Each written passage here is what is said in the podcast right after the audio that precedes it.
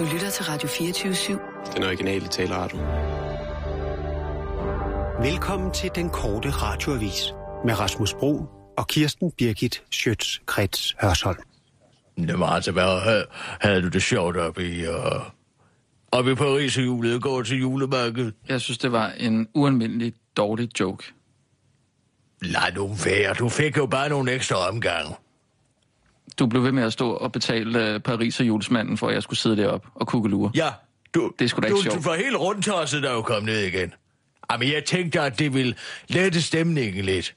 Du gik og... synes du det? Hver eneste gang, der var den mindste en mus, en mus der pev, så var du... Åh, oh, nej, hvad er det? Hvad er nu det for noget, ikke? Men jeg, jeg forstår simpelthen ikke, hvorfor man Du skal vil ikke tage... have et glas kaffe, du vil heller ikke have en cognac. Og man kunne tvinge en kage i dig. Det vil du heller ikke have. Nej, det vil Altså jeg, ikke engang en belgisk chokolade. Jeg synes ikke, det er så hyggeligt at gå på julemarkedet et sted, hvor, øh, hvor man fraråder, at man overhovedet færdes. Det synes jeg er, er fuldstændig sindssygt. Men der var jo ikke nogen. Det er jo derfor, det var så skønt. Ja. Det var da skønt at være et sted. Du Vil ved ikke? godt, der, der, lige nu er der kæmpe politiaktion for at finde ham der, øh, Salah Abdeslam. Ja, ja, ja, Abdel Slam, der, ja. Ja. Ja, de render rundt og leder efter ham. Jamen, de er kan ikke finde godt. ham. Nej, men, Men men han er- han har tid til at tage til julemarkedet. Hvis han er noget sted, så er han vel i gang med at bombe alle regeringslederne over til COP21 over Vi siger jo, han er her. Han er lige her et eller andet sted. Ja. Nej, det giver jeg ikke meget for. Jeg tror sgu, de har styr på om de her faldskærmssoldater, som står i gaderne. Det tror du? Altså, det er der en ting, man ved med de her kakkemutter her, der har været nede og kæmpe i Syrien. Det er jo, de er jo nogle dårlige soldater. De har jo ikke nogen træning, formel træning, vel? Mm. Men ham der soldaten, du snakker med, han er, en, han er jo ikke, hvor mange de var, eller hvem der bestemte Nej, eller... det måtte han jo ikke sige.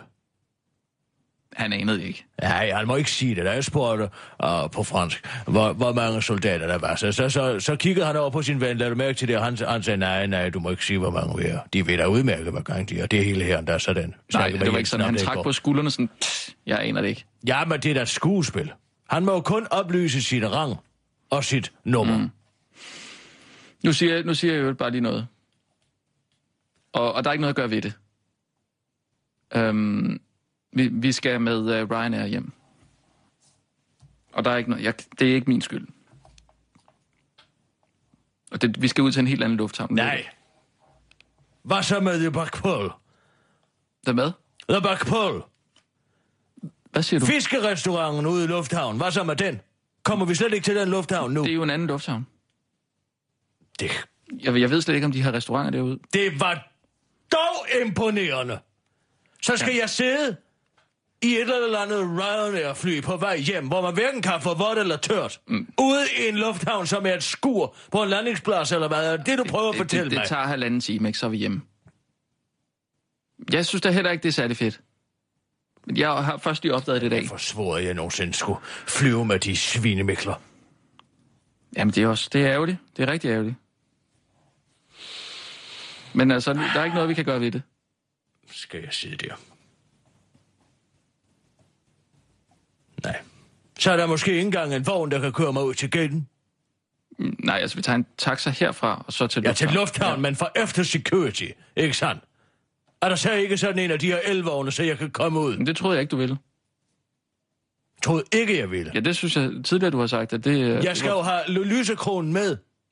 Lysekronen. Ja, til luftfragten. Nå, hva, Lysekronen til Preben. nå, var det det, du var ude at? Ja, ja, ja. Jamen altså, det må vi jo lige spørge om derude. Det kan de sikkert. Det kan de sikkert arrangere. Har du købt en lysekrone? Ja, til Preben og Søren. Det var, jeg havde fuldstændig glemt, at det har været advent.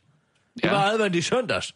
Jeg har ikke, ikke fået tid til at det er den skidevalgkamp her, altså. Mm. Jeg har ikke haft hverken tid, eller jeg har ikke haft et minut til mig selv, hvor jeg kunne finde på en god gave til dem. Nu har jeg købt en pris med lyskroner nede.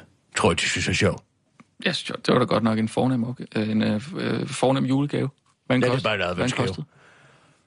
Ja, det ved jeg. Et par tusind euro. Nej, men det er jo det morsomme. De forældre forærer jo også mig nogle sjove ting. Mm. Ikke? Jamen, har du fået noget advent? Ja, ikke nu, men de er sikkert også travlt. Alt det hår, der skal sættes for Søren, ikke? Ja, ja. Jeg ved ikke, hvad Bremen laver lige i øjeblikket. Men jeg har fået dem til at skrive i butikken, at den er fra Molenbeek. Mogenbæk. kassen. Molenbeek. Det er to e'er. Beek. Nå. Molenbeek. Okay, ja, okay. Beak. Beak. Ja, okay. Molenbeek. ja. Det er da ikke sjovt. Jo, for så tror de jo, det er en bombe. Ja, det kan jeg godt regne ud. Ja, det er da ikke sjovt. Og så har jeg sat en lille, altså, øh, konfettikanon ned i. Så der er noget, der puff! Nej, nej, nej. Jo. Ej, det bliver sjovt. Det, det er lige... Så jeg glæder mig til, at hvis jeg kunne være der til at høre Søren skrige. Lige der er noget. Uh, tror jeg, han vil sige sådan. Skal vi tage nogle Ja, nyheder? det synes jeg. Ja. Er du klar? Jeg er klar. Klar. Parat. Skarp. Og nu, live fra Radio 24 7 Studio i Bruxelles. Her er den korte radiovis med Kirsten Birgit Schøtzgrads Hasholm. Ikke skræmmekampagne, men bare skrækscenarie. Statsminister Lars Løkke Rasmussen har desværre ikke kunne bruge et helt bestemt argument for at få danskerne til at stemme ja til afskaffelsen af Danmarks retsforbehold. Og det er simpelthen fordi det desværre bare ville blive opfattet som skræmmekampagne, hvis han brugte dette helt afgørende og valide argument. Det forklarer den åbenhjertige statsminister nu til Jyllandsposten. Han konstaterer, at han ikke har kunne få markedsført sit gode argument mere offensivt, fordi, øh, som han udtaler til Jyllandsposten, citat, der vil alle stå og råbe skræmmebillede, skræmmebillede, skræmmebillede, skræmmebillede. Det vil jeg sådan set ikke udsætte mig selv for, siger han, den hårdt prøvede statsminister, der nu alligevel føler, at han bliver nødt til at komme med sit gode argument, fordi det desværre bliver bedst for Danmark, hvis ikke, hvis ikke han gør det. Derfor ligger Lars Løkke Rasmussen nu alle kortene på bordet og forklarer, hvilke konsekvenser et nej til afskaffelsen af retsforbeholdet vil få for Danmark. Okay, here goes. Vi bliver en flygtningemagnet, så er det sagt. Nu kan I bare skyde mig og råbe skræmkampagne alt det I vil, men det er altså rigtigt, udtaler Lars Løkke Rasmussen til uh, den uh, korte radioavis, mens han spiller på verdens mindste violin og derefter kravler på sit kors. Islamisk stats frygtelige økonomiske afpresning af det borgere afsløret. Udover salg af billig olie til EU's ven Tyrkiet, kidnapning af hvide vesterlændinge og generel finansiering fra rige oliestater, der spiller på to geopolitiske heste, så skaffer islamisk stat midler på en hidtil uhørt grusom måde, det skriver The New York Times.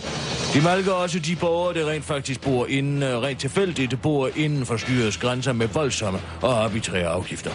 I artiklen følger vi den lille mand, Mohammed Al-Kharafai, der sælger is i islamisk stat. Tre gange om måneden må han betale 300 dollars til islamisk stats grænsesoldater, når han kører sin lille kølebil over grænsen fra Syrien til Irak, skriver The New York Times.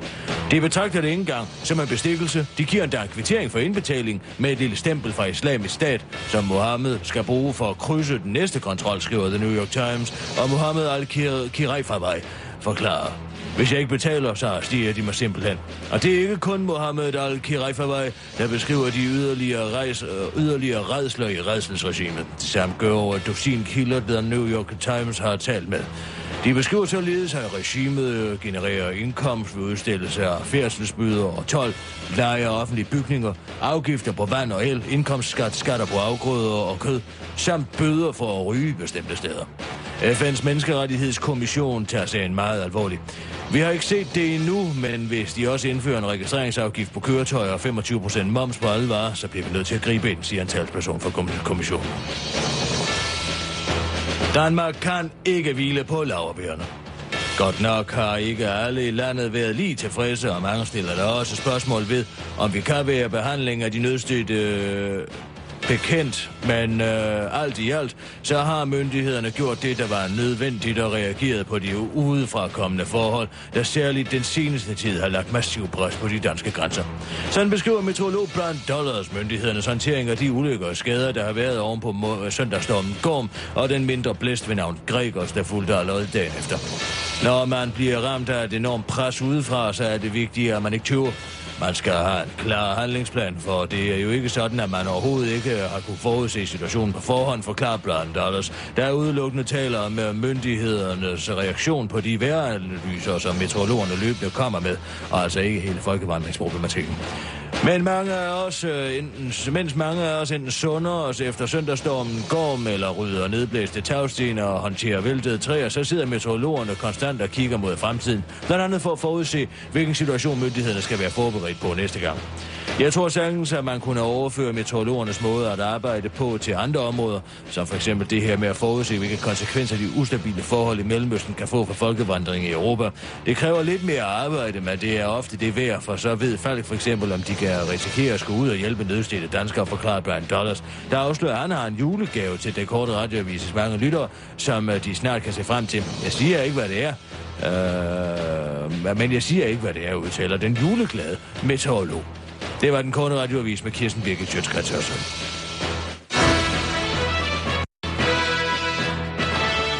kan heller ikke finde ud af at sætte det på på det rigtige tidspunkt. Han bliver den nye. Er han ny? Er- Ja, det ligner en anden lidt, men det er, han er ny. Nå, men det er fint, For dig ser de jo ens ud alle sammen. Nej, overhovedet Du har ikke. ingen respekt for Åh, det- det- folks forskellighed. Det, hvad siger Det er præcis det, det samme som EU i øvrigt. for Hele noget? den her bygning er heller ikke en skid respekt for forskel, folks forskellighed og forskellige kulturer. Nej, det skal bare ensrettes det hele og sættes i system. Nå, så kommer den plade på der. Hvad er det for en plade? Du har jo ikke skænket ham et blik, siden vi kommer ind i studiet. Du har slet ikke Jo, talt men- med. Du ved slet ikke, hvad han hedder. Det- Ved du? Han hed et eller andet, som jeg ikke lige fik fat i. Men altså, jeg spurgte dig. Jeg, jeg, jeg, det her med at sidde og bagtale en, bare fordi han ikke taler dansk, det kan jeg simpelthen ikke. Altså, det, det kan jeg ikke. Det, jeg er nødt til at... Bagtaler ham. Jeg bagtaler ham, der ikke jeg det. taler om ham. jamen, han, han kan godt mærke det. Nej, han godt, kan ikke mere ved kigge på ham. Jeg gider ikke at kigge på ham. Kig nu på ham. Nej. Jeg forstår overhovedet ikke, hvad vi Kirsten. Jeg synes, det er simpelthen så pinligt.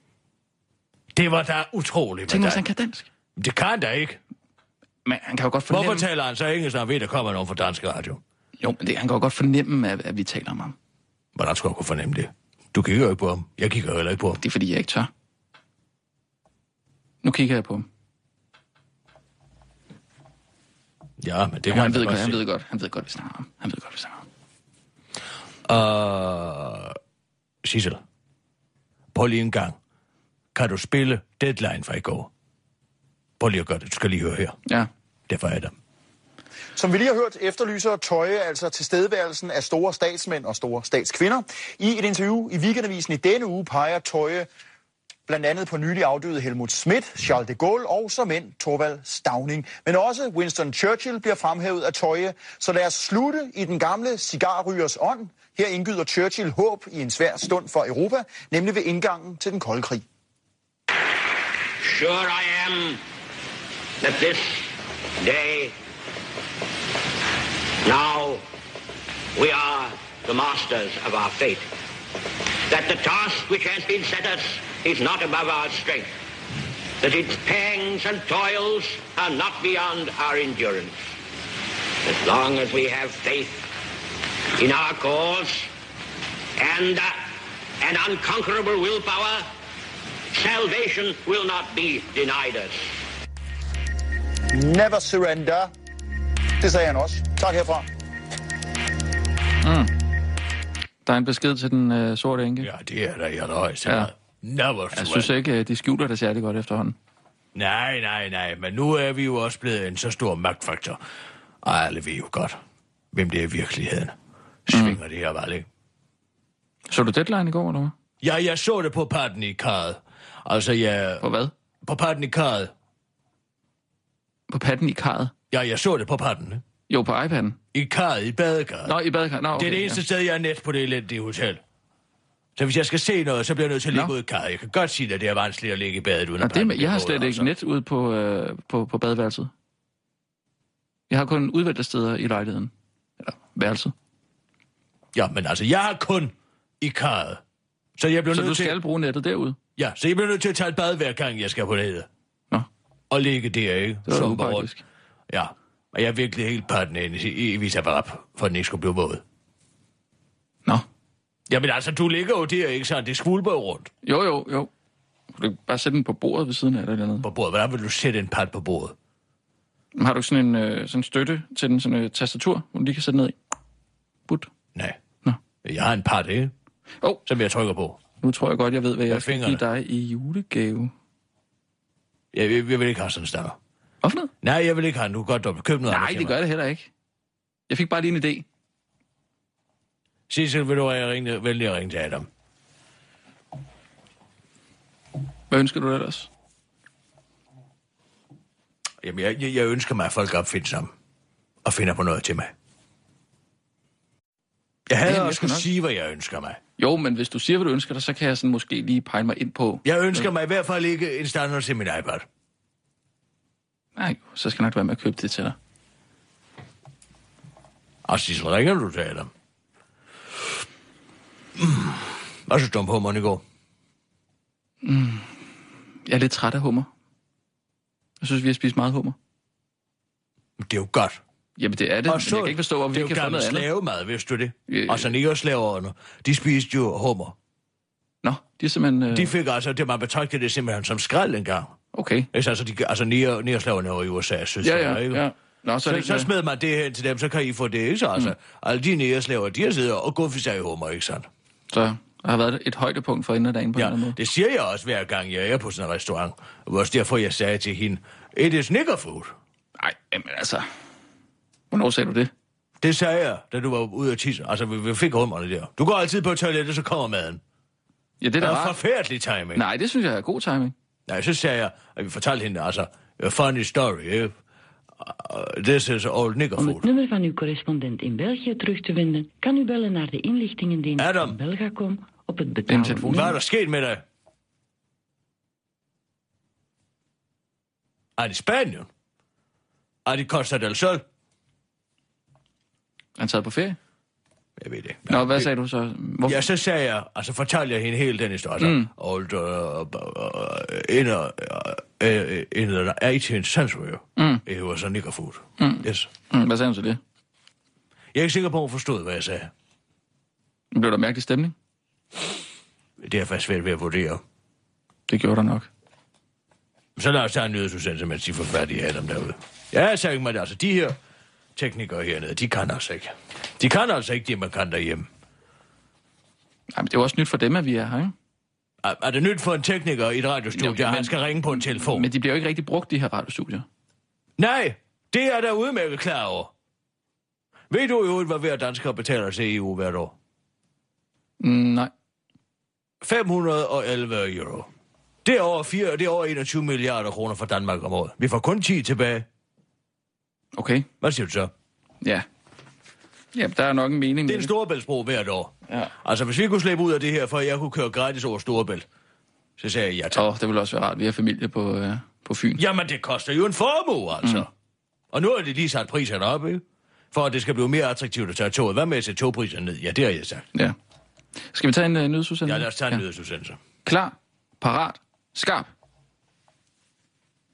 Så kommer den lige lidt. Og Ja, nu, der var den. live fra Radio 24 7 Studio i Bruxelles. Her er den korte radiovis med Kirsten Birgit Schøtzgrads Hasholm. Flygtninge trumfer pædofile. Lille spejl på væggen der. Hvem frygter danskerne mest i landet her? Ja, man skulle tro, at det var svaret på, at svaret på det spørgsmål var østbander, kvindehandlere og pædofile. Men nu kommer det frem, at det i virkeligheden er flygtningen, der placerer sig på stoppen af, toppen af frygtens grænsekab. I hvert fald, hvis man skal tro deres lykkes sidste advarsel til det danske folk om konsekvenserne hvis nej til folkeafstemningen i morgen, kom kommer til at stå med en risiko for at være betydeligt afklædt og ende som asylmagnet i større omfang, end hvis man vælger det andet spor, siger Lars Løkke til Jyllandsposten og tilføjer til den korte radioavis. Det andet spor er det, vi kalder for tilvalgsordningen i øvrigt. Og den øh, udtalelse er ifølge kommunikationsekspert Rita Andersen det, man kalder en retorisk. Og offensiv offensiven var den sidste krampetrækning, Nazi-Tyskland forsøgte sig. De vidste, at krigen var tabt, men forsøgte en sidste de- desperate offensiv, der indebar nogle af de frygteligste krigsforbrydelser begået i krigen. Sat nogen har vi også i valgkampe, og Lars Løkke har lige lavet en, siger hun til den korte radioavis. Den korte radioavis har været smut i gågaden i Holbæk for at høre, hvad den almindelige dansker tænker om valget i morgen. Ja, jeg skulle efterhånden ligeglad med, hvad fanden resultatet bliver, bare den forpulede valgkamp snart ophører. Jeg overgår kraftedet med ikke at høre mere om EU, eller hvad der kommer til at ske, hvis vi stemmer nej, siger pladesmed Thorsten Iversen til den korte radioavis og tilføjer. Man kan da trøste sig med, at det er slut i morgen, og de kun nåede at true os med flygtningen. Hvis det havde været en uge mere, så havde vi vel fået at vide, at den er skyldige snemand ville flytte ind på Rosenborg, hvis vi stemmer nej. Jeg glæder mig til i morgen kl. 20, når det hele er overstået, afslutter han. DR opfinder nyhedernes Schrödinger-kat med nyhed om Schrödingers kat. I går var det præcis 80 år, siden, at fysiker Erwin Schrödinger fremstillede tankeeksperimentet om katten i kassen, der på samme tid er både død og levende. Det skriver DR.dk. Dermed er DR.dk det første medie i verden, der har skabt en nyhed, der på samme tid er både uaktuel og aktuel, siger Francine Meltmann, der arbejder på Center for Teoretisk Journalistik ved Dansk Journalisterskole. Vi har længe vidst, at aktualitetskriteriet er meget subjektivt, og det kan være svært at vurdere, om en nyhed er aktuel eller ej, før man læser den, siger Francine Meltmann, der takker DR.dk for sin begavede fremstilling af paradokset ved at levere en nyhed, der på en og samme tid er 80 år gammel og helt frisk. Det vil øh, lære fremtidige generationer af journalister om, hvorvidt noget er interessant eller ej, ved hjælp af en simpel nyhed om Schrödingers kat, afslutter øh, Francine Meltmann, der jo ikke, er, der jo ikke selv har læst nyheden, fordi hun ikke synes, den var aktuel nok. Alkohol ødelægger flygtningekontrol. Norsk politi på havnen i Christiansand har store problemer med at gennemføre grænsekontrol på de passagerer, der kommer med færgen fra Hilsals. Hirtshals. Det skyldes, at de tilrejsende hverken kan tale tydeligt eller kan finde deres pas eller anden legitimation frem, når de bliver bedt om at identificere sig. Og det er altså ikke, fordi de ikke kan sproget eller har mistet deres papirer under flugten fra Syrien, men simpelthen fordi de er skidefulde. Ikke flygtningene, for mange af dem drikker jeg slet ikke på grund af deres religion, men danskerne og nordmænd, der har hygget sig med alkohol ombord på færgen. Norge indførte i forrige, forrige uge en skærpet grænsekontrol for tilrejsende med færger, men natten til lørdag i sidste uge var der så mange fulde passagerer med færgen fra Danmark til Christiansand, at politiet i stedet brugte kræfterne på dem. En af passagererne måtte lægge i håndjern og køres til arresten med, øh, efter vold mod en vagt. Der var også en dame, som faldt og måtte hente sig en ambulance, siger sektions, sektionsleder Jan Vidar Ødegaard fra Agder politidistrikt til NRK.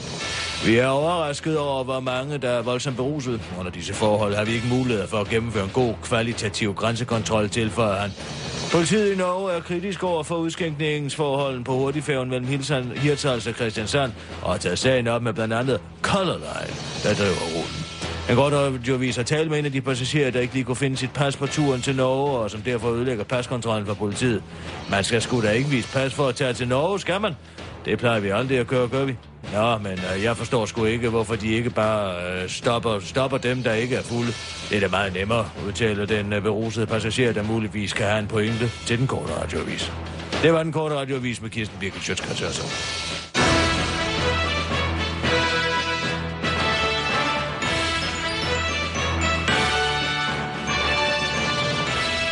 Ja tak, Kirsten. Har I fået fat på Adam, eller hvad? Hallo, Adam. Hallo? Hej, Adam. Det er Kisser. Hej, Kisser. Goddag. Gæt, hvor jeg er hen. Øh, du er vel i... Øh, ja, det ved jeg sgu ikke egentlig. Jeg, jeg håber... Nej, nu skal jeg sgu sige dig, hvor jeg er hen, Adam. Du ja. falder ned af stolen, når du hører det. Jeg er direkte inde i fjendens hule, du. Fj- øh, Christiansborg? Ah, ah, det, kunne, ah, det forstår jeg nå, godt, du kan. Den, nå, okay, den anden, den store, den, den store, store med glasfacaderne. Du er i Bruxelles? Præcis! Eller wow. præcis, som man siger hernede, ikke? Jeg sidder øh... inde i det her gudsforladt sted. Inde i, inde i et af seks studier, og der er ikke nogen af dem, der bliver brugt nogensinde af dem. Er, er du der inkognito, eller er du der som... Øh, Nej, ved du hvad, de ved sgu godt, hvem jeg er hernede. Hmm. ja, men det tror du ikke på, om det er sgu sandt. Jo, jo, jo, det tror jeg bestemt på. Nå, fantastisk. Jeg fik din hilsen i går. Ja.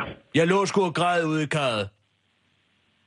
Nå, var det så bevægende? Altså, ja, men du mener, øh... altså, Churchill, han kunne noget. Han er jo, han er jo fuldstændig ret, ham nordmanden ja, i weekendavisen. Jeg læste den på vej herned ja. i søndags. Altså, hvor er de karismatiske ledere henne, ikke? Hvor er de? Altså, skal vi tækkes med sådan en Hollande og en Merkel og sådan noget? De ligner jo alle sammen leverpostejsmad. Ja, det, det er endda pænt sagt. Altså, ja, man skal til... pænt sagt. Det er du ret i. Det var for Nu om stunder skal man til Asien, tror jeg, eller, eller Mellemøsten for at finde karismatiske ledere. Ja, og ved du hvad, sådan en tager jeg sgu. Så det ja. tager jeg gerne, i stedet for at skulle høre på det, på det gris. Ej, Jean, Jean, Jean-Claude Juncker, han er det mindste, uh, han, han er det mindste uh, gnist nok til at stå og, og stikke alle regeringslederne en flad. ja, det må man sige.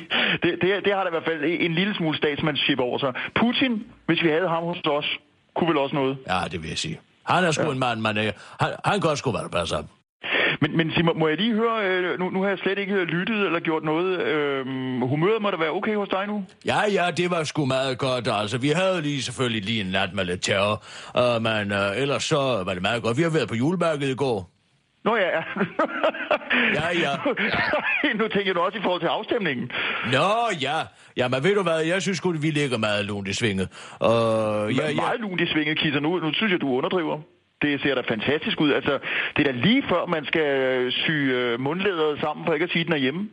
ja, men nu Godt, skal vi passe på. Ja, ja, Vi jo, jo, skal passe jo. på, men vi kan da godt sige det til hinanden. Den er sgu hjemme, Adam. Sig det til hinanden, du. Vi har arbejdet knaldhårdt. Jeg har synsforstyrrelser på det nærmeste. Du, øh, altså, Altså, jeg, nu skal du altså slappe lidt af. Ja, ja, og så skal ja, du få dig nogle gefilte fish. Ja, ja, det, det, det det, bliver senere. Det, det er først øh, fejringsmad. Men jeg, jeg vil sige, altså kampen, helt ærligt, og jeg ved godt, du ringer ikke for at høre om alle mine genvordigheder. Nej. Kampen for at få fat i de sidste folk i DR øh, har været hård. Men, men altså, nu har du så åbenbart været i Bruxelles, så du så ikke demokratiets aften. Nej, ved du hvad, jeg gav mig selv fri, og Ja. det var rigtig skønt ikke at se Der, der, der vil jeg bare sige, at hvis du har tid senere i dag, når, ja. Ja. hvis ikke du skal på øh, et nyt marked, så gå ind og se Kimbo, altså Bilsø, ja. Og Askepot, som vi kalder, øh, det er jo, hvad hedder han, øh, Ask Rostrup. Ja, ja. Det var så eminent. Og, og der, der må Klarede jeg det godt? Ja, nå, jamen, altså også i forhold til det, vi har talt om med, med påvirkning og så videre. Og nu, mm. nu kommer det til at lyde meget selvgratulerende. Jeg har jo selvfølgelig talt med Askepot om, at det, han skal sørge for, det er at stille sukkersøde spørgsmål til øh, jærfløjen. Ja. Sådan nogle, øh, jamen, bliver det meget bedre med øh, bla bla, Ja, ja, øh, ja. og så falder de i fælden, og så knaldhårde, altså øh, jeg vil nærmest sige sadistiske spørgsmål til nej-siden. Ja, ja, For ja. det, der sker, det der sker, og det ser man straks på askometeret, det er jo, at, at folk reagerer og tænker, det der, det sgu da arrangeret. Og så bonger det ud på nej-siden. Ja, ja, Jeg, ja. jeg, jeg, jeg, jeg, jeg sidder derhjemme, du ved, og tænker, hold da fest. Ja, men det er, et, et det er vanvittigt godt orkestreret. Det må jeg Ja. sige. Altså det der med at få det til at blive så kvalmende, øh, altså, øh, øh, og, høj, og hjerterædet, at folk sidder og siger, nej, nu stemmer jeg sgu nej. Det er altså godt. Men, men det er da ikke så godt for DR's image sådan i fremtiden? det? Nej, men der er jo ikke nogen, der ved det. Nej, det er sgu da... Nej, Rasmus, det er der ikke nogen. Nej, men jeg Nej, tænker, det ikke ud over din arbejdsplads? Nej, lad nu være. Det er, altså, Altså- altså, nu bliver man nødt til at lave en Tintin en gang imellem. Ja. Det er Rasmus ved ikke, hvad, forstår ikke, hvad en Tintin er, men man bliver sgu nødt til en gang imellem at lave en Tintin. Hvis du, har du nogensinde været i Bruxelles, Adam? Ja, ja. Det er en forfærdelig Jeg by. kørte igennem en gang med bus. Nå, faktisk. nej. I, også i en bus. Ja, Ja. men altså, så er det der lige før, man tager udstødningsrøret om munden, som man siger. Altså, slår sig selv ihjel af dem, ikke? Altså, ja, ja, man okay, bliver- yes. Altså, kvælstof, øh, kulilte for ikke? Jo. Nej, nu skal du høre, vil du høre en sjov historie hernede fra. Mm. Vi er jo blevet vist rundt her. Af, af nogle assistenter hernede, ikke? Inde i bygningen. Hallo, Adam. Ja, ja, jeg lytter, når du kan ikke se, at jeg nikker. Nej, ja, nej, men, ja. nej. Men altså, du skal høre her, det er altså en morsom Ja, ja, historie. Mm. Så siger jeg, øh, på et tidspunkt, så står vi oppe ved øh, den, den socialdemokratiske afdeling. Og du skal altså se det. Altså, de, øh, øh, de kontorer, de har. Det Nå er, ja. altså, det er nærmest som en barak, vil jeg sige. Det er Nå. Nå. fuldstændig kønsløst. Og på væggene, der hænger selvfølgelig Ritz og Svend og Mogens og Ja, ja. Lykketoft og alle de her, ikke sandt? Og, og, og de, ja, de er for gud. Men så, så går jeg hen og kigger på øh, kaffemaskinen, ikke? så siger han, "Nå, hvorfor står der altså den danske delegation her på den her kaffemaskine? Nå ja. Så siger han, jamen det, det gør der simpelthen, for ellers så bliver den stjålet. De hugger simpelthen fra hinanden med arme og ben, og hvis man så går rundt og kigger, er så kunne jeg jo ikke lade være med at kigge Nå. efter det. Alle møblerne på fællesarealerne, de boltede fast til jorden. Det er da fantastisk. Det der, det er jo billedet på et Europa i splid med sig selv. Ja, men det er jo det, og det er jo præcis det, jeg sagde til Rasmus, ikke sandt? Og så, og så sagde jeg altså lidt for sjov til ham der, så sagde jeg, men, men så skulle man måske ikke have inviteret de Østland med ind alligevel. Nej. Men, men så er det jo, jeg vil lige til at sige, så er det da fuldstændig ligegyldigt øh, med al den skrækkampagne, der er kørt i forhold til rumænske hønsetyve, hvis vi alle sammen er det. Ja, ja, Der er ja. simpelthen ingen tillid. Der er ingen tillid. Det Ingen det, tillid siger. som helst. Altså, han siger, hvis de ikke låser alle deres ting inde altså, når de i weekenderne, så er de simpelthen væk, når de kommer mandag morgen. Hold da fest. Ja, men det er utroligt. Og Altså- det skal man altså... Det skal man betale til, ikke? Det er, jeg, jeg synes, det er dybt interessant. Det, nu, øh, altså, nu spørger Rasmus til tilliden på DR og så videre. Altså, efterhånden er det, udover selvfølgelig min øh, kollega øh, Martin, så er det vel kun 3-4 stykker, som ikke er med på, på øh, kampagnen, kan man sige, som ikke er blevet vundet over. Og det er sjovt nok alle sammen nogen, der har noget med ø i deres navn. Mm. Men, men, men altså, jeg må sige, at Krasnik viste sig jo ikke at være så visneskab, som man, uh, som man skulle tro ham. Nej, nej, nej, nej. Han var jo ikke nogen altså, stor fjende. nej. Han, Ja. han, han gav sig hurtigt, men, men det er heller ikke hans kop te, det her. Altså, han er sgu ligeglad. Eller Ja, sted. han er Altså, så det- opsat på at man kan være sige- sige... nuanceret og det her altid, ikke? Erkan Østen er ikke med. Nej, Tine Götze er ikke med. Kork Først er ikke med. nej. Øh, men ellers, så tror jeg faktisk efterhånden Men det viser jo at være nok. Der er jo Ja, heller ja. ikke nogen grund til, som Sun Tzu siger, at skyde en myg med en kanon. Præcis. Vel? Men Adam, ved du hvad? Uh, lige snart jeg kommer hjem, jeg har købt en lille erkendelighed til dig. Det er nogle belgiske chokolader, det kan du lige godt få at vide nu. Men altså, så kommer jeg, smutter jeg lige forbi deadline, og så får du lige dem, så kan vi få en lille en også. Prøv at, hvis du har lyst til at kigge forbi enten... Øh, øh, ja, altså enten i, i fuld øh, honør, havde jeg sagt, øh, fuld format, eller, eller bare sådan inkognito, så, så skriv. Ja, ja, men det, af det, gør, og- det gør jeg, det vil jeg meget gerne. Ja, det vil være skønt. Ikke? Og så kan jeg lige tage en flaske med til redaktionen, og så kan jeg noget stående. Og Kisser, never surrender. Never surrender. Sådan, vi ses, Adam. Ha' det godt. Ja, tak for snakken, og held og lykke dernede. Ja, tak. Hej, hej. Det er godt. Hej. Nå, der var nogen, der var i strålende humør, var? Ja, det går jo godt. Jeg har også øh, givet at trolde her en fri dag. Nå, er du, er du ikke sikker på, at du lige tager øh, sejren på, på forskud her? Nej, Du tror på det? ja, du gør jeg. Det må jeg nok sige. Vi skal også have fundet noget med Margrethe Augen der. Nu skal... Nu var Jamen, jeg, jeg har sagt til Sissel, at hun kan bare øh, komme i morgen. På Er det rigtigt? Ja. Nå, ja, vi laver over telefon, jeg gider ikke se på hende. Og vi har heller ikke meget nok øh, altså i kantinen til, som begynder at tage med hjem og sådan noget. Mm. Så det er bedre at holde hende øh, på en telefon. Ja. Nå, men Men den kom... tager vi bare fra, fra København i morgen. Åh, Ja, ja, har okay, du ja. skrevet til dem, Sissel, eller skal jeg ringe til dem og sige, at, øh, at hun kan komme på i morgen? Men ring lige til SF, så får vi noget. Så får vi, de vil jo så frygtelig gerne tale med mig. Det er godt, så er jeg glad for, at jeg tog på det julemarked der. Ja, ja, men man skal jo holde, hvad man lover. Det gør jeg altid. Jeg har altid gået meget op i ærlighed. Mm. Sørg for at være et ærligt menneske. Ja. Der har også, ja. Det, det er sådan lidt, hvad der passer der, tror jeg. Hvad tænker du på? Nej, men ikke noget. Det skal vi ikke tage op igen. Så er der være med at gøre det. Ja. Det har, været, det har været meget presset for dig at være hernede. Jo, Din psykomagt er det. ja, jeg synes ikke, det er sjovt at være et sted, hvor man er livsfar. Hvor der går soldater på gaden med... Christian Ingemann. Hallo? Indtal din besked efter tonen. Goddag, Christian Ingemann. Du taler med Kirsten Birgit Sjøtskreds Hørsholm. Jeg ringer helt fra Bry- Bruxelles, så hvis der er lidt forsinkelse på linjen, så er det altså derfor.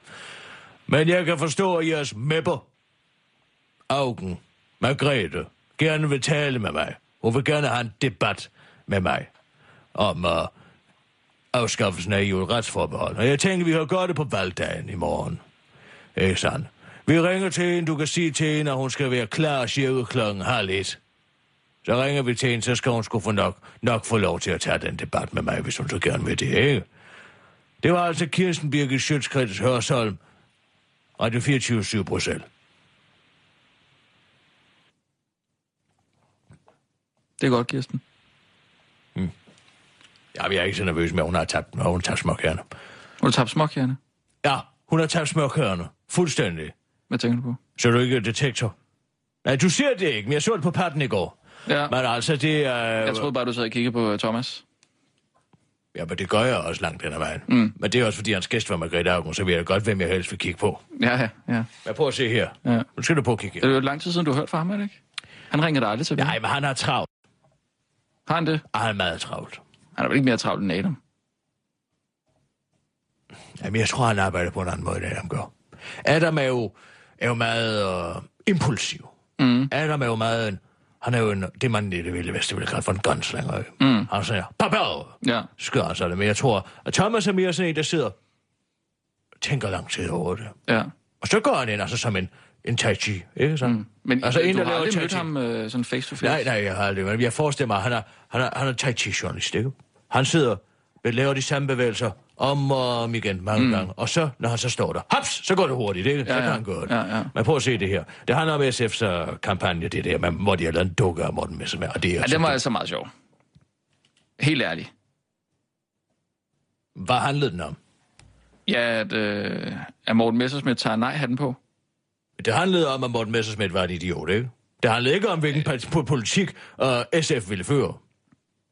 Nej, men det var da meget sjovt. Men altså, I- det eneste, de har ramt fuldstændig korrekt, det er, at Margrethe Augen optræder som Kirsten Janna Lotte, som er sådan en, altså en kvinde, som taler ned til folket og til seerne. Og det gør hun altså til, til perfektion. Men prøv at se det her interview her nu. Ja. kigge på personangrebet. For i løbet af valgkampen har flere politikere leveret en lige højere mod modstanderen, men det mest markante personangreb, det kommer fra SF, der har leveret et skoleeksempel.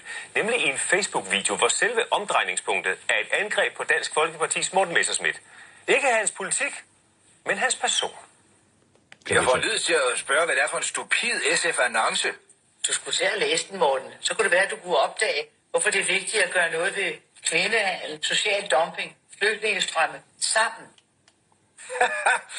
Den annonce kan jeg da ganske enrodet gøre langt bedre. Ræk mig den. Så, nu skal du bare se løjer. Øh, Den er klar med et øjeblik. Der er sparet på de politiske budskaber. I stedet bruges tiden til at gøre grin med Morten Messerschmidt. Så, så nu har han jo foldet annoncen der, ikke? Ja, og så har han taget hatten på. Fordi ikke? det er nej-hat. Ja, det er så det, ikke? Men nu skal du se, det er det, hun siger nu her. Hey, ja, nu har jeg lavet din palader humanistiske annonce om til en nej-hat. Klaphat. Klaphat. Det må man kalde en temmelig direkte sviner til en politisk modstander. Videoen, der er blevet vist mere end 230.000 gange, slutter godt nok af med nogle rulletekster, hvor SF oplister en række grunde til at stemme ja. Men når det kommer til Morten Messerschmidt, så indeholder den kun et angreb på hans person og ikke på hans politik. Tidligere i dag talte jeg med SF's Margrethe Aug. Så, nu, nu, nu, nu, nu bliver du kommet det gå, ikke så? Mm. Og der kan du altså se sådan rent, uh, altså, debatmæssigt, der er jo totalt mistet småkærne og tabt dem på gulvet simpelthen. Okay. Så velkommen til Detektor, Margrethe Augen. Tak. En fornøjelse, du er her. Øh, hvorfor er jeres kampagnevideo bygget op om at gøre grin med Morten Messerschmidts person? Ah, det er fordi, det, det var så nemt. Øh, og vi Altså, så er der med at indrømme, at det var fordi, det var nemt, de havde lavet ikke? Mm. kunne få lidt sjov ud af det. Altså, vi har, hvis det havde været vores eneste kampagne, og vores eneste angreb på Dansk Folkeparti, så kunne du sige, at det var ynkeligt. Det er jo det er en kampagnevideo, som er blevet set, eller som blev vist over 200.000 gange. Ja, det var ret fantastisk. Altså, ikke? Og svarer vi har fået rigtig mange, det er da klart. Og vi har fået rigtig mange sjove reaktioner på det. Der er også nogen, der har været sure. Nu skal der er en masse Men hvad har det egentlig med at gøre med politik? Altså Morten Messerschmidts person? Fordi det handler om politik, det her. Du kalder ham en klaphat. Ja, det er, altså, det er så det, der laver scenen, ikke? Jeg siger det jo ikke til ham, jeg siger klaphat, ikke? Altså, Siger- Du siger det, siger du ikke til, handler det ikke om Morten Messerschmidt, når du siger klaphat? jo, Så det du gør kalder ham en klaphat? Altså, først siger hun, at hun ikke siger det til ham. Mm. Og så siger hun, at hun alligevel siger det om ham. To sekunder efter. Mm. Ja da. Men hvad har det med politik at gøre? Nej. Men ved du, så kommer der lige bagefter alle rulleteksterne, hvor du har det, det politiske budskab. Men, men det jeg er bare lige sjovt. efter, hvad, hvad Morten Messerschmidts person har med politik Jo, og afstemning og har det, retsforhold i at den, gøre. det har det i den forstand, at, øh, og ikke mindst Morten Messerschmidt, bruger hele sin personlige autoritet. Altså, han har jo sådan set heller ikke andet at sætte ind på, at det, han siger, er rigtigt. Og når han beskriver de her ting, så er det kun hans person, han sætter ind. Så det er en af de få Så ting. det accepterer I i SF, at det handler om Morten Messerschmidts person? Jamen, det er fordi Bolsen er manden. Hvad skal jeg gøre? Øh, Ja, nu er hun også et offer. Hvad skal jeg gå? Mm. Bolden er manden. Ja, man kan jo prøve at forklare, hvad fanden jeg selv vil med det, jeg ikke. Jo, men det er jo... Ja. Afstemningen, handler afstemningen om Morten nu person? er det. Og nu skal jeg passe på, at jeg ikke begynder at lave klaphat på dig. Det har vi jo. Det Så, altså nu kalder hun Tom uh, Bug Andersen for en klappert også. Altså, ja. mand til arrogant adfærd skal man simpelthen lede længe efter. Den er tabt. vi sammenfatter i den her sag her. Det er jo ikke sådan, at vi bare siger, at han er en dum ung, der taler som en for- forkert udgave af dronning Margrethe. Altså, men det siger hun så nu ikke. Nej, det sagde hun ikke. Det sagde hun da. Nej, hun sagde det ikke fordi... Ja. Hvad? Ja, eller... Det, hun siger det ikke fordi... Det er ikke fordi, vi siger, at han en, er en dum unge, der taler som en forkert udgave af dronning Margrethe. Mm, det siger hun. Men det siger hun ikke. Ja, hun siger det ikke fordi... Nej, men så får hun det på en elegant måde sagt alligevel, ikke? Jo, det... Det er simpelthen så ond i solet og bitter. Og Hun har- hun har jo sin egen som jeg aldrig nogensinde været vidne til noget lignende. Hun har sin egen fasong, som er sådan lidt frisk. man Altså, ikke man, må- Anerkender du slet ikke, at I gør grin med hans person, hans måde Jo at tale på? Har jeg sagt noget, Anne? Ja.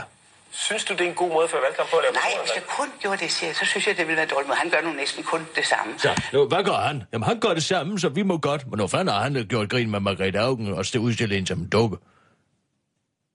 mm, ja, det ved jeg ikke. Hvad er er det savlige i et personangreb? Ved du hvad, hvis en, en, en, en person, der i den grad gør sig et med sin kampagne, i den grad, jeg har ikke set det før i mit lange liv i politik, en person, der gør sig så meget Nej, hun har heller ikke nogen eksempler på det. Hun påstår, at Morten Messersmith er sin egen kampagne. Ja. et med sin kampagne, så må han også leve med... Hænger du ikke også på de fleste af SF's plakater? Jo, men der står der budskaber hver gang. Og der, det der, Folkeparti? ja, så står mindre EU og mere EU. Der står der ikke noget om, at vi skal bruge det her til. Det hele handler om, at det er hans person, fordi han er så fantastisk, fantastisk klog. Og han er så fantastisk, fantastisk vide. Ser du, hvad hun sidder og med sin hånd? Hun gør sådan her. Rækker, sidder og slår sig selv på næsen, mens hun har næsen i sky. Åh, oh, han er så fantastisk, fantastisk klog. Han er så fantastisk. så- Altså, hvis det der er de argumenter, man har fra jeres side. Mm. Ja, men... Simpelthen. Jamen, det er sådan lidt dobbelt med, med Margrethe, fordi hun har jo altså, sin egen fasong på en eller anden måde. Hvor, altså, som, hun leverer budskaberne sådan meget frisk. På en meget, på en meget frisk og nedladende måde. Nej, ikke en... Jamen, jeg ved godt, at... Nej, du lige se det igen? har sin eller anden... Øh... EU og mere EU. Der står der ikke noget om, at vi skal bruge det her til. Det hele handler om, at det er hans person, fordi han er så fantastisk, fantastisk klog. Og han er så fantastisk, fantastisk vide. Det, det virker som om, du har sin eller anden... Øh... Altså, hun er alle også fantastisk ting med. Han er så fantastisk, så fantastisk klog. Han er så fantastisk, fantastisk vidende. Nå, vidende. Det har jeg ikke, fordi jeg kender ham jo efterhånden. Men jeg har det sådan set med jer andre. Altså, du kan også grine mig mere ved at sige, at han er så Ja, ja, vigtig, så ja, ja, vigtig. det- og... ja, ja. Altså, hvad, hvad er det med Morten Messerschmidt og dig? Ja, men det er da, fordi han kan imponere også. Jeg er jo opdaget. Det er, fordi han kan imponere rosset. Og hvem er rosset så? Det er folket. Det er dem, der har stemt på Morten Messerschmidt. Det er altså en halv million mennesker til sidste EU, var det ikke? Mm. Det er dem, der er rosset. Af imponatoreffekten. Det er det, han er bedst til. Er det her en form for valgkampagne, som SF gerne vil have mere af? Ja, hvis vi... Bare det ikke må stå alene. Det må aldrig stå alene. Det skal stå sådan, så vi også har øh, virkelig de ordentlige debatforer. Margrethe Augen, fortsat god valgkamp, og tak skal du have. Tak skal du have. Ja. ja. Skal vi tage nogle nyheder? Ja, man trænger lidt, ikke? Enten det, eller så skal vi ud og brække os. Nej, jeg synes, vi skal tage nogle nyheder. Klar, parat. Og nu, live fra Radio 24 7 Studio i Bruxelles. Her er den korte radiovis med Kirsten Birgit Schøtzgrads Hasholm. 340 døde valer kan have noget med miljøet at gøre. Omkring 340 valer er blevet fundet døde ved Chiles kyst på en fjernliggende ø i Patagonien. Det er første gang, at så mange valer er fundet og døde på samme sted. Det er et dommerdagsagtigt syn. Jeg har aldrig set noget lignende, siger havbiolog Vreni Hausermann fra Forskningscentralen i Huinai. Der er ingen yderskader at se på de døde valer, der antages, at de er døde af en virus eller giftige alger. Det er første gang, at forskere står over for så mange døde valer, og alle omstændighederne omkring sagen vil blive undersøgt af en som er betalt af magasinet National Geographic. Men havbiologer siger, at opvarmningen af verdenshaven er farlig for verdens valbestand, fordi den gør det af med valenes føde valernes føde og ændre deres årstidsbestemte vandringer. Yes, det er fedt, I siger det. Vi arbejder på en øh, løsning på alt det her miljø noget i disse dage og vender tilbage med en plan for, hvad øh, vi lige gør snart. Øh, vi, vi gør lige så snart, at over 40.000 diplomater, politikere, embedsmænd, forskere, klimaforkæmper, topchefer, kongelige og de verdensledere, der har haft tid til at være med, er blevet enige om på 10 dage, udtaler Frankrigs præsident François Hollande til den korte radiovis. Hvis vi stemmer ja i morgen, så ændrer Europol navn til Skynet. Så den advarer dem, der har ansvaret for, at alt data om det danske folk bliver behandlet forsvarligt efter persondataloven, nemlig datatilsynet. Eller, det er måske ikke lige præcis de ord, de bruger, men det er en fængende overskrift, fordi den refererer til noget populærkultur, som unge mediebrugere måske kender. Det helt konkrete ord, de bruger, er, at citat, der vil være en risiko for, at den dataansvarlige nationale myndighed, altså datatilsynet, på trods af, at denne fortsat er ansvarlig for lovligheden af videregivelsen og datakvaliteten, mister kontrollen over videregivelsen. Helt konkret er årsagen til denne bekymring, at EU-kommissionen har fremlagt et forslag til det nye og forbedrede Europol, som danskerne skal stemme ja til, øh, kan stemme ja til i morgen, øh, der indebærer, at Europol, citat, skal have direkte IT-adgang til nationale informationssystemer, og det er det, datatilsynet bekymrer sig over, for hvordan kan datatilsynet stå med ansvarlighed, ansvaret for, øh, at informationerne bliver behandlet, som loven foreskriver, uden at have kontrol over, hvem der henter informationerne, og hvor de bliver ført hen. Direktør for datatilsynet, Christina Ankela Gulisano, forklarer til den korte radioavis. Det er derfor, vi lige siger hov hov her. Altså, jeg er ligeglad med, hvad fanden der sker i morgen. Jeg gider bare ikke at sidde med ansvaret for noget, jeg ikke har kontrol over. Det er sådan set bare det, siger hun til den korte radioavis. Og den korte radioavis bringer her 17. afsnit af de originale amerikanske billeder af Jacob Holt.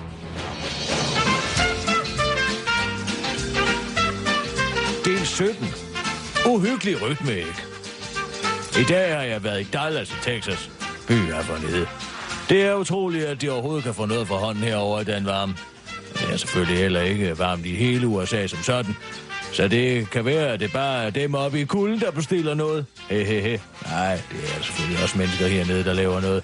De er vel bare vant til varmen. Ja, jeg gik en tur i byen i dag for at knipse lidt billeder på mit nye kamera, der hedder det der på japan, som jeg ikke rigtig kan finde ud af at sige Nikon eller hvad et eller andet. Jeg fandt en græshøj i øh, byen, hvor jeg stod og knipsede lidt ud på en plads. Ja, jeg ved, hvad I tænker. Var det ikke derfor, at ham Kennedy blev skudt for otte år siden? Men det var det ikke. Det troede jeg også først, øh, men øh, det lå, den lå i en helt anden ende af byen. Og efter jeg havde stået og knipset den forkerte høj, og så gad jeg altså ikke at gå ind og finde den rigtige. Så nu har jeg altså en masse billeder af den forkerte høj.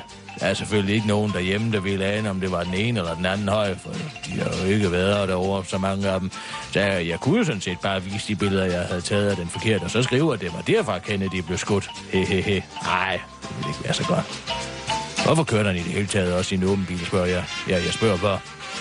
Og nu der var alt det der knas med russerne, eller hvem det var. Kunne man så ikke have taget tag på bilen? Det er da det mindste, man kunne gøre. Der behøver man ikke, øh, og det behøver ikke engang at være skudsikkert. Det kunne bare gøre det lidt svært at se, hvor hans hoved var hen, og så altså også ramme det, ikke? Det er det samme med ham der fra Ungarn, eller hvad, hvem det nu var, altså Frank Fernando, eller hvad han hed. Han kørte også i en åben bil og blev skudt af en eller anden gut, og så startede han verdenskrig, ikke? Så hvad kan vi lære af det? Hvis man ikke kender historien, så kommer den igen. Eller det, man siger. Altså, noget i den retning. Det er der meget sandhed i. Ej, nu skal I simpelthen høre. Jeg er simpelthen blevet så træt af det bøvl med de drikkepenge herover. Jeg gider ikke at sidde der som en eller anden lommeregner og regne ud, hvad 10 procent af noget er. Ej, hvor er det irriterende. Så vil jeg altså hellere have, at det bare er noget, staten finder ud af. Hvad har man ellers dem til? Jeg overgår ikke engang gå på restaurant mere. Og slet ikke at tage en taxa. Nixon, Nej, nu skal jeg altså lige høre noget om Jeg tror simpelthen, jeg er ved at blive skør. Men da jeg kørte videre fra Dallas til Houston her til aften, så kørte jeg jo gennem mørken igen. Og der var simpelthen ikke andet end det der meksikanske rytme-musik. Og så altså, det kørte jo på radioen, ikke? Nå.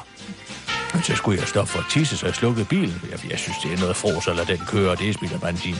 Nå, men så går jeg der og tisser på ørkenen, ikke? Og så pludselig, så synes jeg, jeg kan høre sådan et rytme, ikke? Der rasler igen.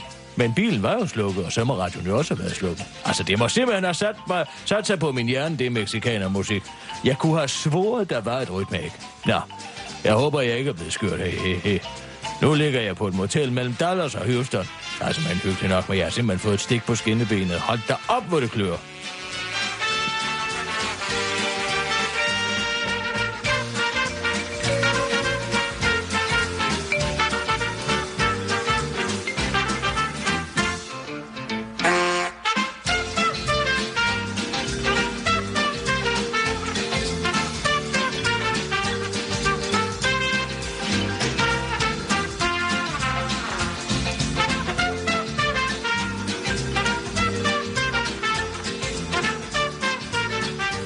Jeg givet ham, så er der noget, der har stukket mig.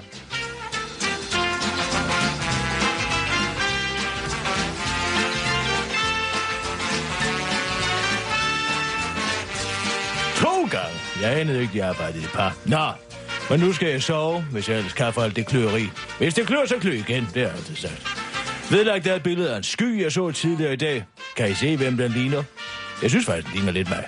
Jakob Holt, den 20. november t- og 1971. Det var den korte radioavis med Kirsten Birke Sjøtskretsørsson.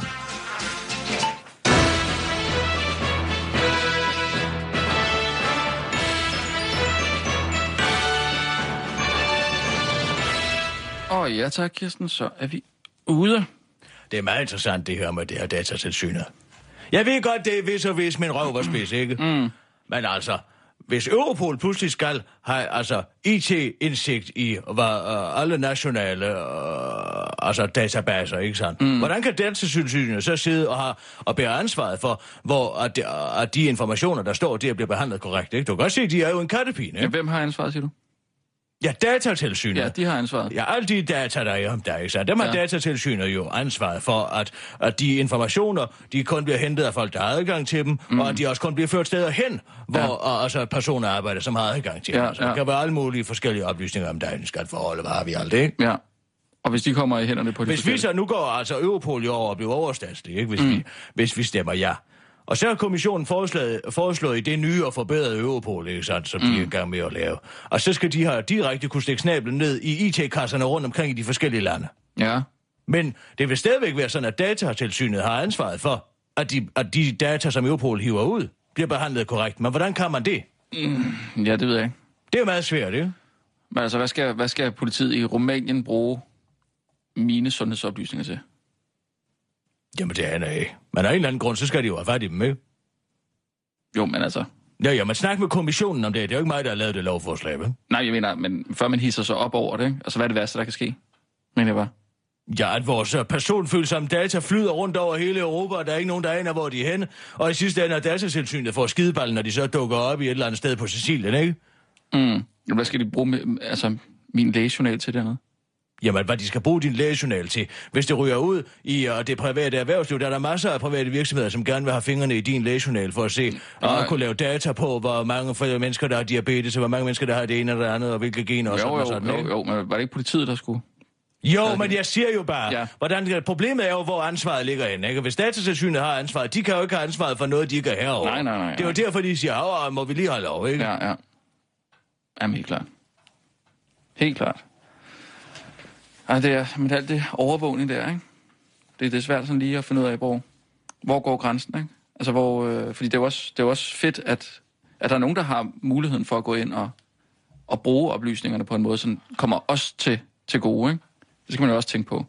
Men så, så alligevel, så, så, så er der altid sådan lidt, hvad nu hvis de havner det forkerte sted, så skal man, så skal man lige stoppe op og sige, ja, der, der skal helt klart være grænser. Altså, der skal være klar lovgivning på, på området, ikke? Med, øh, Ved du, hvad jeg synes, du skulle gøre? Nej. Jeg synes, du skulle ringe til Alternativet, og så skulle bede om at få lov til at blive spidskandidat til næste folketingsvalg. Fordi det er der lige præcis en tankegang, de kan bruge det der. På den ene Ja. ja. side, på den anden side, og Jo, men man skal da se det kan da gøre det ene og det andet, og det skal jo heller ikke være sådan. Altså helt ærligt. På en eller anden måde, så må man jo lægge linjen, ikke? Vil vi have, at folk skal overvåges, eller vil vi ikke have, at folk skal overvåges? Nu må du holde op med Jamen, alt det der på den det ene og på den anden side, og det kan gøre os godt og sådan noget. Jo, der er noget, der hedder privatlivets fred. Og det skal vi værne om. mm, Ikke alt det her, ja, ja, ja, og jeg vil gerne have lov til at give min sikkerhed, uh, min, min, perso- min, min, altså min uh, sikker personfølsomme oplysning i bytte for min sikkerhed. Ikke sandt? Nej, men det Frihed og sikkerhed, den kommer det ikke gå sådan og rut med, som du gør. Jamen, og så det- tager jeg en syv, og så får du en otter, vel? det er da meget rart, hvis man lige... Øh, Husk, hvad skal- Benjamin Franklin sagde. Han sagde, at den, der vil bytte sin frihed for sin... Uh, den, der vil bytte sin sikkerhed for sin frihed, han har fortjent ingen af delene. Mm, Og det er altså en af grundlæggerne af liberal demokrati her, ikke? ja. Men det er jo meget rart, at man... Øh, altså, Ikke bliver sprukket i luften. Ja, det, det synes jeg da. Men jeg tænker bare på... Altså, der har altid været så lidt terror, som der er i dag. Jeg synes godt nok, der er meget terror. Ja, ja. Der er meget islamistisk terror. Det er der mere, end der nogen af var. Da jeg var ung, altså i 70'erne... Var det ikke ligegyldigt, hvad det er for en terror? Var der mig en hof til højre, og det ene og det andet. De blev kræftet med sprunget i luften i hele Europa, ikke? Mm. I og A, og hvad har vi alt? Ja, men altså, jeg, øh, om der er bare det der er terror, synes jeg... Du skal nok komme hjem. Jamen, jeg tror mig ikke, de gider at skyde et Ryanair-fly ned. Der er, ikke Nå, nogen du vigtige, der er jo ikke nogen vigtige personer, der flyver med det flyselskab. Ja, der er der dig. Ja, men det er sgu da ikke med min gode vilje. Nej, Det simpelthen så nært. det er ude af mine Skal hænder. man rejse rundt i gamle dage på DR, der fløj vi kræftede mig på business class rundt omkring. Gør I det? Ja, det kan jeg da love dig for. Hvordan slap jeg afsted med det? Ja, man skal sgu da være udviklet, udviklet, når man, når, man, når man kommer frem. Tror du, Ulla Terkelsen kan holde sig vågen, hvis hun skal et eller andet sted langt væk, og have siddet og ret op og ned og spist kold ris med kylling? Nej. Man skal sgu lidt godt, når man rejser. Mm. Ja, hun siger jo også, at man kan jo sove i, vi kan sove i flyvemaskinen, ikke? Ja, og hvis man kan det, så sidder man kræftet med ikke på economy class. Det kan jeg godt fortælle. Nej, det er rigtigt nok. Jeg har altså også for lange ben til at sidde der. Hvor høj er du? 1,86 tror jeg. Alligevel. Hvad mener du? Du virker mindre. Hvad mener du? Virker mindre? Jeg er da højere end dig. Er du det? Ja, det er der. Det kommer an på, hvad jeg har på fødderne. Ja, ja. Det gør det da. Sådan er det jo. Sådan er det jo altid. Men det er altid et spørgsmål om status, altså det er jo den menneskelige perception. Altså hvis man er en, som man føler er høj status, så betragter man personen som højere. Nå, gør man det? Ja. Mm. Ja, ja, men du er vigtig, det er du.